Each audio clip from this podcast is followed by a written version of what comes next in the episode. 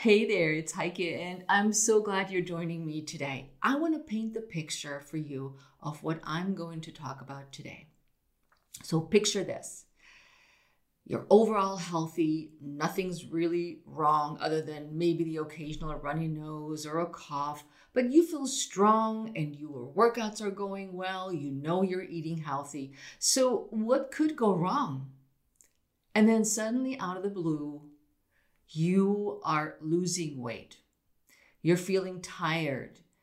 Your training effort is really a big push, and you can't figure out what's going on. You eat the same things, but something is wrong, and your stomach hurts all the time, is bloated and extended. And you're wondering, what the heck is going on with my body?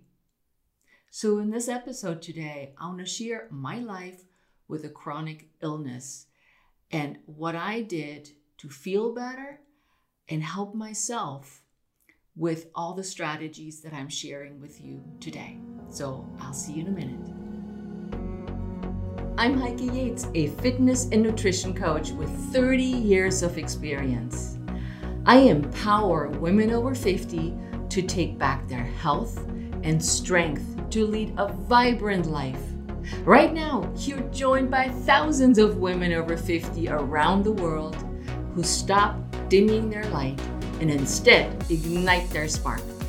On this podcast, I do what I do best taking complicated information about fitness, nutrition, and mindset strategies and breaking it down into baby steps that are simple, actionable, and sustainable so you can implement them into your life. I regularly interview some of the most inspiring women who share their honest stories on how they went from their worst to their best life so that you know you're not alone in your struggles. Join me as we redefine what aging looks and feels like by taking action and saying, Yes, I can this is the Pursue Your Spark podcast. I remember it like it was yesterday. We went to one of our favorite potluck dinners where you have classical music and you everybody brings a dish they like to share and you get to taste all these delicious meals that people are preparing and you have a plate full of deliciousness that is just wonderful to enjoy that with a glass or two of wine perfect but not this time. When I started eating stuff, food off my plate, my stomach started growing, expanding. It suddenly started bloating like there was no tomorrow. My dress got tighter, and I said, okay, this is not cool. So I'm sitting down, I'm holding on to my plate, and I'm a little hesitant to eat because there's so many varieties on my plate.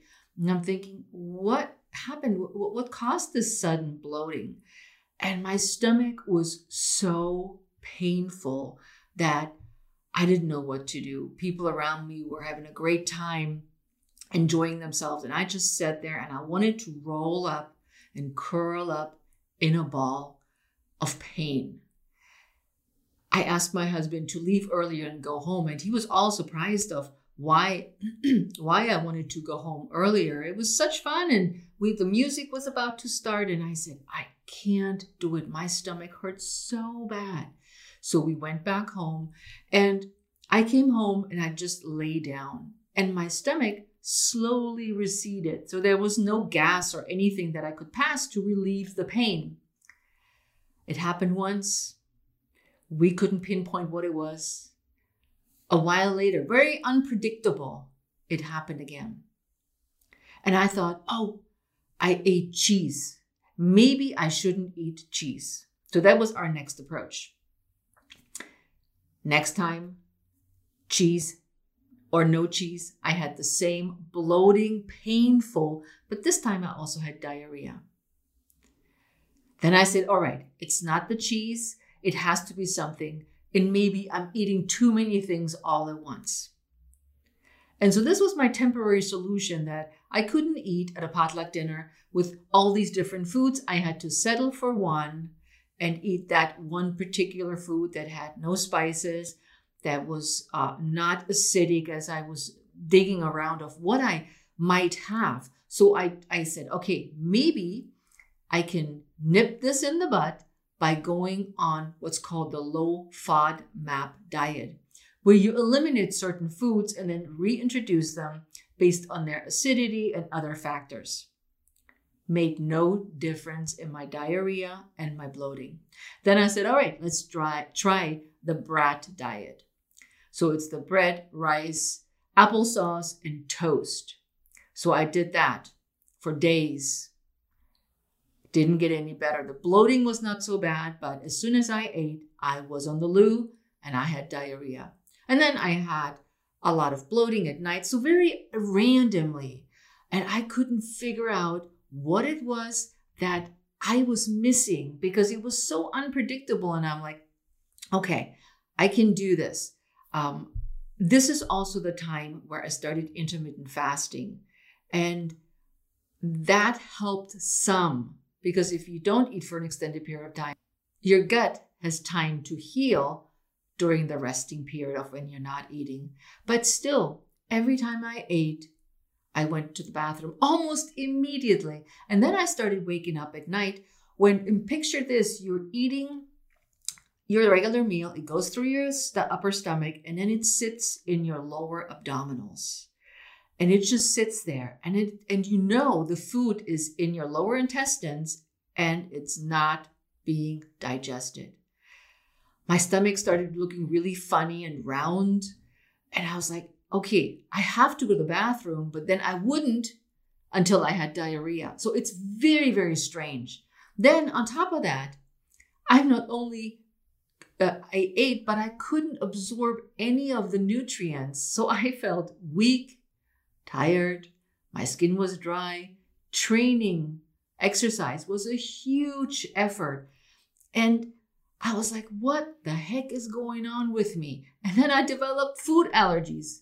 I mean, I was like, are you serious? So at the current state, two years later now, I'm still allergic to one thing is carrots. I can't eat carrots or it sets off what I found later out to be microscopic colitis. That's what I eventually was diagnosed with the symptoms got so bad. And since they were so random, there was no rhyme or reason to f- figure out like if I ate that or is if I ate this and should I eat earlier, should I eat later? There was totally no rhyme or reason other than the allergies that I figured out. That at one point the pain was so intense that I asked my husband to take me to the ER.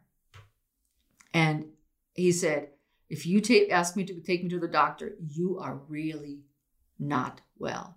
So we waited for hours. I sat there at the ER all curled up in a ball.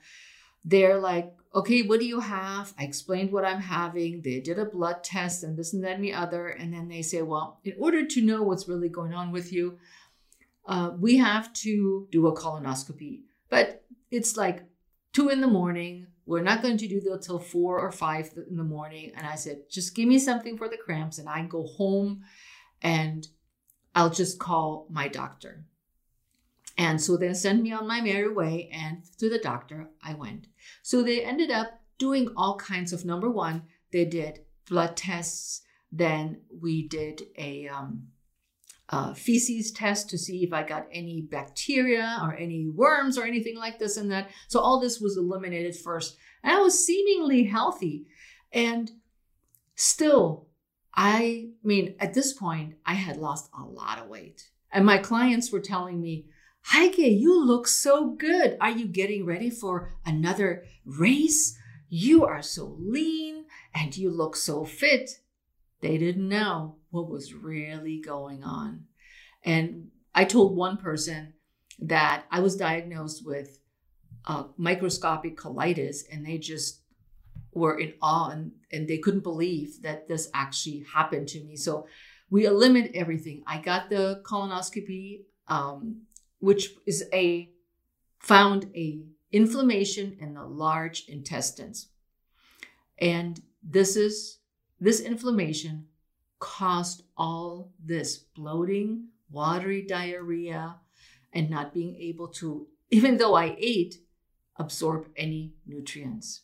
Now, there are three types of colitis. Who knew, right? I thought there was only one, but there are three types of colitis.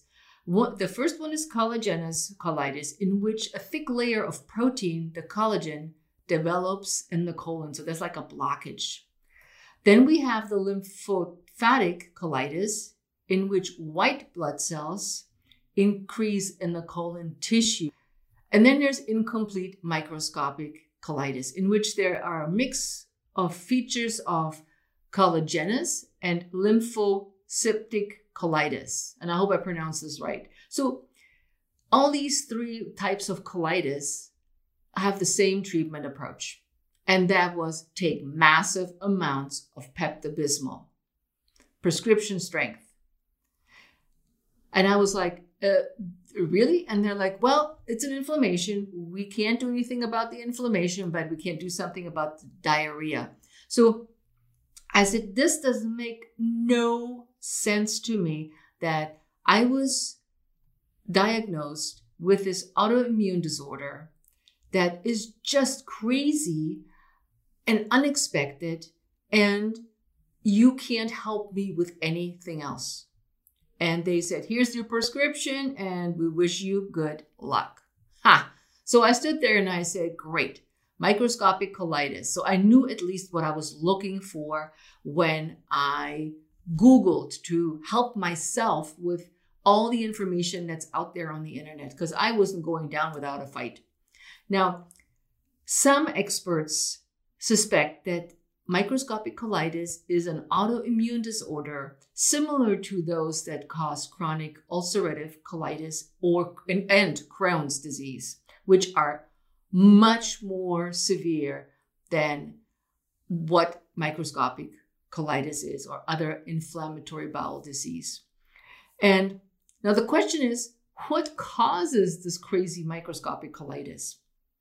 Now, there's medications that can irritate the lining of the colon, which I didn't have, bacteria that produce toxins that irritate the lining of the colon, which we checked for, viruses that trigger inflammation. I didn't seem to have any viruses, no symptoms of any sorts, or autoimmune diseases associated with microscopic colitis, such as rheumatoid arthritis, celiac disease, or psoriasis. Autoimmune diseases occur when the body's immune system attacks the healthy tissue. And then you have bile acid not being adequately absorbed and irritating the lining of the colon. May as it be, some experts say, oh, that's not a problem. This will go away in a couple of months and it probably will come back out of the blue and it starts all over again. So if you ask me, this still sucks because there's really no help other than Pepto Bismol. So the symptoms of the microscopic colitis are chronic watery diarrhea, and I can contest to that. I spent more time in the bathroom than I wanted to. Abdominal cramps or bloating, and they seem to only be in the lower intestines. I never had any acid reflux flux with it or any other problems with it. Then, of course, weight loss because you're not absorbing anything of the nutrients and the foods that you eat. As soon as you eat it, you poop it back out. Uh, nausea because you're dehydrated and dehydration as well. So nausea, I didn't experience that, but definitely dehydration. I'm always thirsty. Now, interesting to know, aside from all the the causes of the microscopic colitis. Anyone can get microscopic colitis, as I found out, but it's most common in women and people or men over 45. It also may run in your family, but as my doctor was writing out the prescription for extra strength prescription, Imodium or Pepto Bismol, she also mentioned there are steroids to suppress the immune system that if that doesn't help, then the, these steroids will do the job.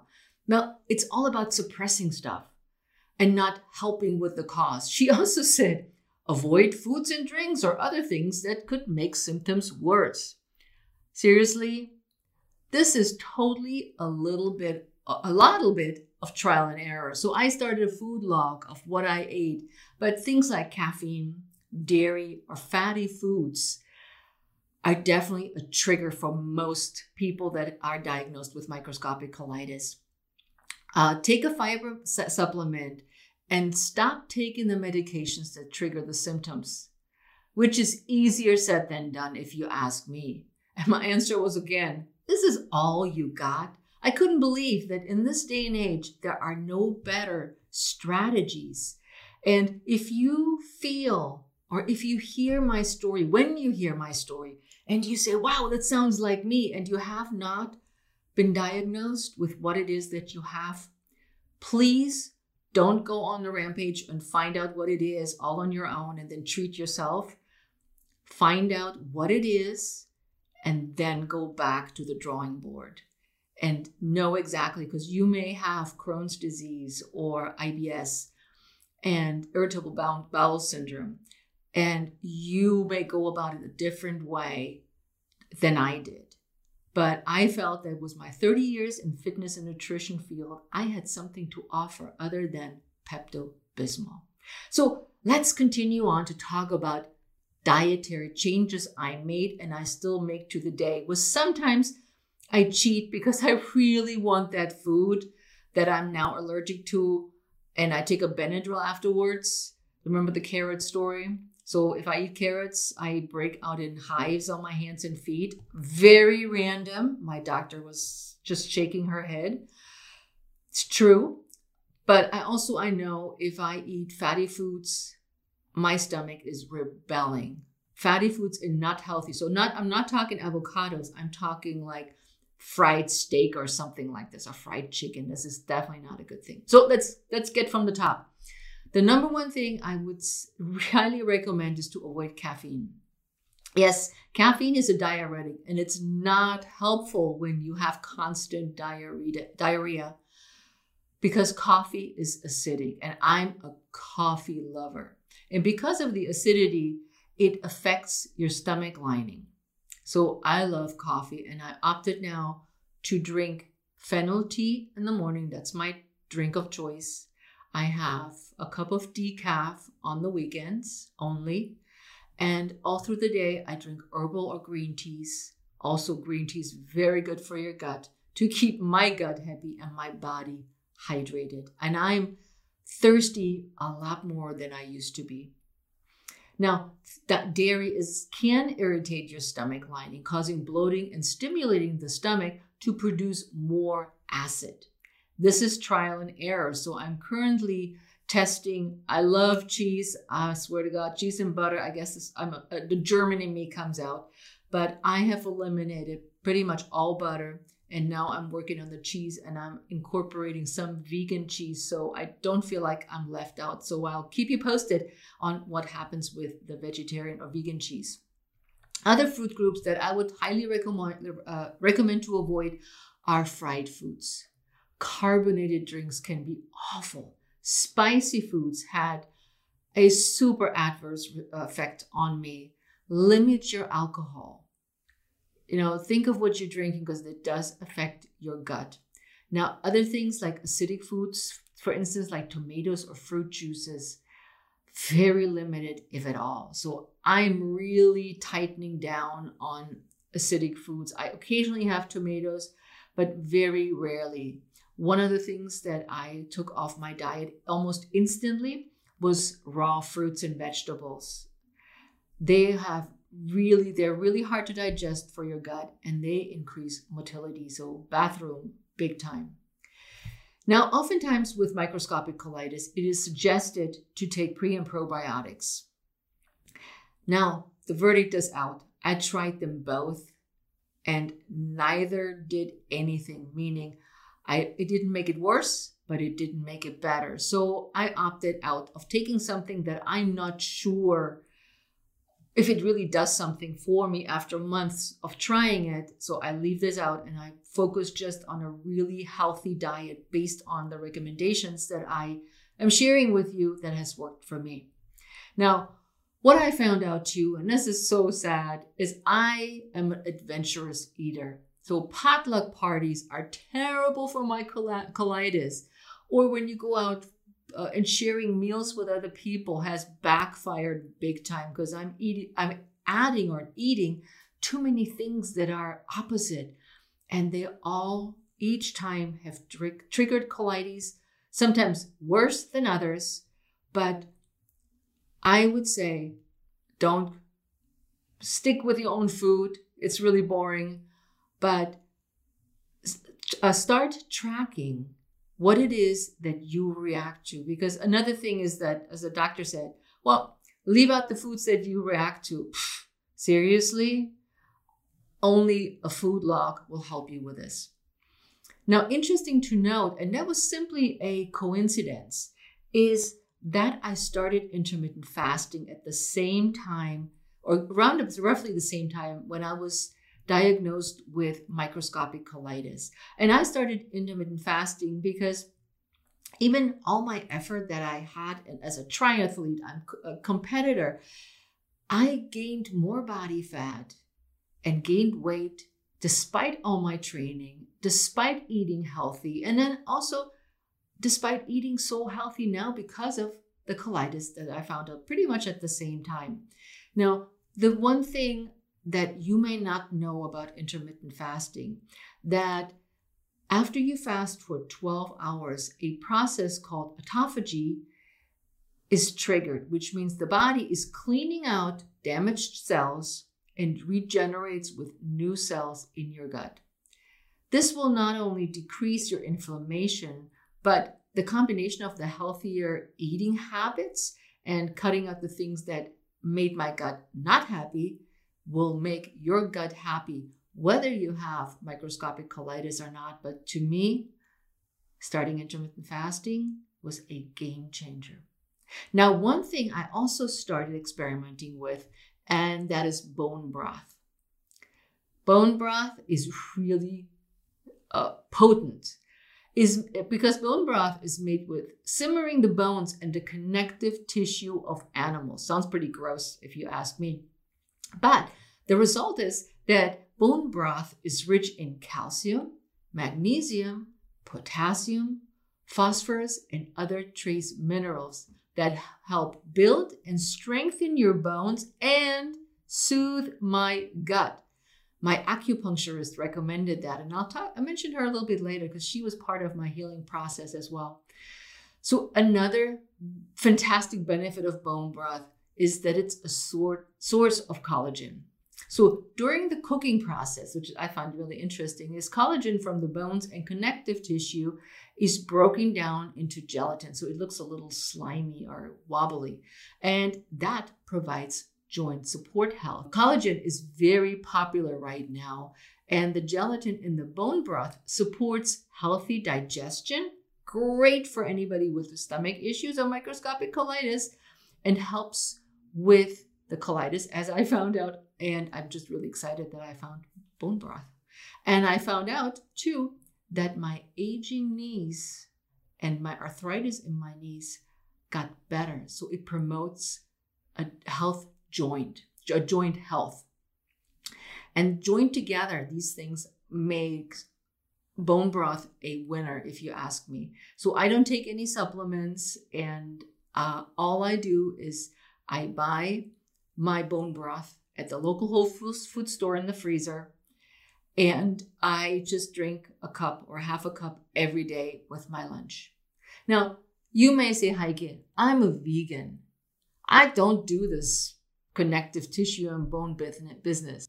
So if you're a vegan, opt for low starch foods, cruciferous vegetables, almonds, beans, olive oil, and avocados, my avocado again, are examples of foods that can help reduce inflammation and promote collagen production in the body. So, vegan, you got a choice too. So, bone broth was a game changer for me. There is a light at the end of the tunnel. If you're diagnosed with microscopic colitis, you know, look at the steps that I'm sharing with you today and then start your own habit tracking, changing your eating, because you can live with this condition and it is livable, let's put it that way. But one thing I have to say is that you will be judged because people don't see that you have colitis. They judge you for refusing their fantastic dish and that you don't want to try it. And when you question them what's in the food, they are offended. They say, Well, I'm only putting the best ingredients in. Why don't you want to eat it? And so you will get some of that, other than you're sitting in a corner, you don't want to talk to anybody during a flare up. And all you want to do is roll up in a ball and go home. And people are offended that you don't want to talk to them, that they're not your chatty, happy self, outgoing and mingling with the crowds. I've been lucky most of the time ordering in restaurants. I just tell them what I'm allergic to, and most restaurants have made a huge difference in there what how they prepare the meal for me and we're super considerate so I, I really appreciated that and then on top of that i now drink gallons liters of herbal tea throughout the day to stay warm and hydrated for some reason that has never left my body that i'm uh, I, I am yes i am past menopause i shouldn't have any hot, and cold flashes, but I do, and I'm mostly cold. So I also got a warming bottle for at night when I have one of those moments when my body really, really gets cold for unknown reasons.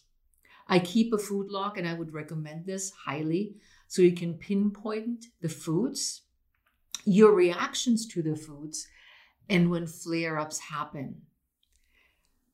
Some of the foods I pointed out that may be also on your list. So check it out and, and really be diligent about it and don't just go about it wishy washy. Because I found the more diligent I was about it, even though it was tedious, it made a big difference knowing that cheese is just not good for Heike's tummy.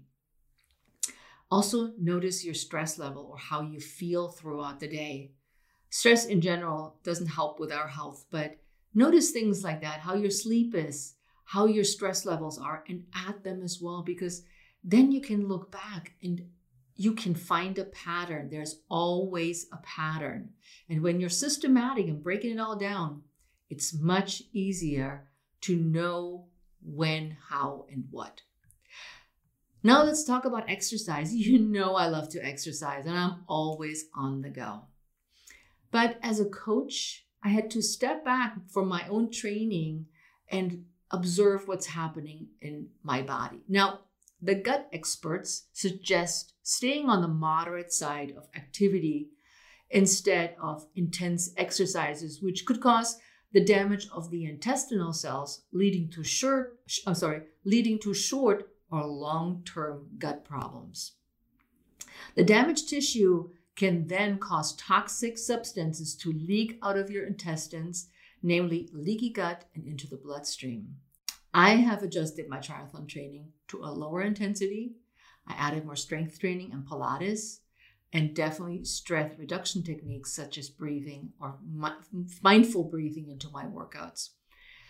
And I have pretty much managed my microscopic colitis with that approach.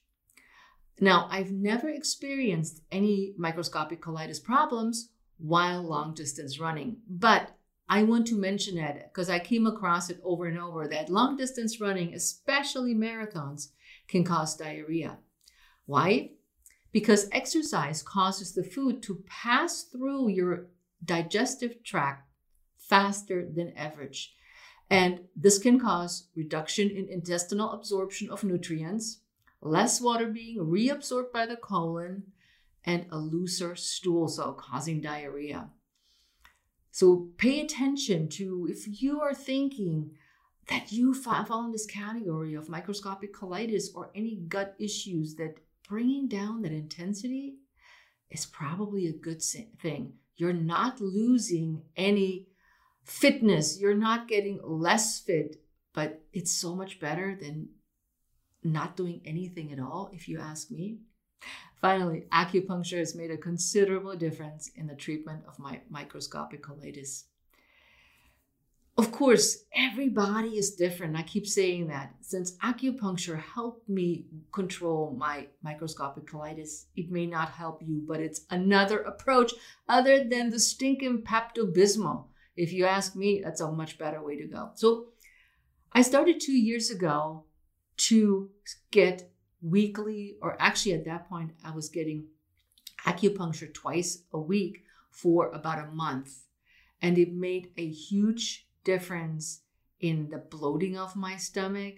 And I was super skeptical at first. I'm like, how can poking a needle in your body really do that? But it helped me control microscopic colitis. It helped me control the bloating. It helped me by increasing energy levels when I was wiped out from another bout and helped me, or is still helping me with my sleep.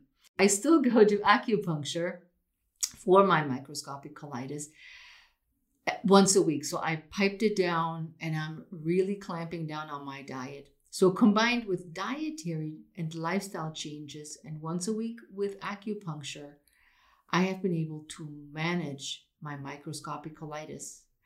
I am clear that it's not going to go away because sometimes I fool myself because there's months of nothing and it's great and I feel super and I train well only to get a kick in the booty saying, Oh no, girl, you still got that colitis, although nobody can see it.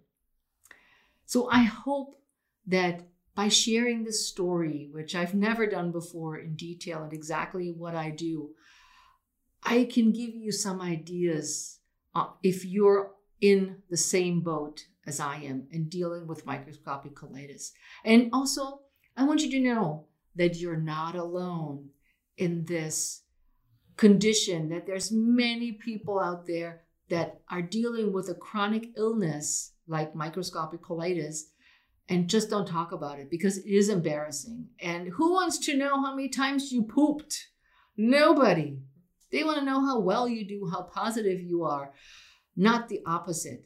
But know that you're not alone, that I don't have all the answers, but I'm sharing this to give you some insight of what you might try and what you might do. So, with this, my friend, I invite you to reach out to me on social media at Heike Yates on all my social media channels. You can find me on Facebook at Heike Yates Pursue Your Spark. If you have any questions, if you want to know more about it, if you want to share your story, reach out because remember, we got this. We're not alone and we're in this together. So, with that, my friend, I'll see you next time on the Pursue Your Spark podcast. And if you are interested, to learn more about intermittent fasting, come on over to my website at heikeyates.com. I have the four week lean out program that teaches you intermittent fasting from A to Z. And I'll see you next week on the Pursue Your Spark podcast. Ciao.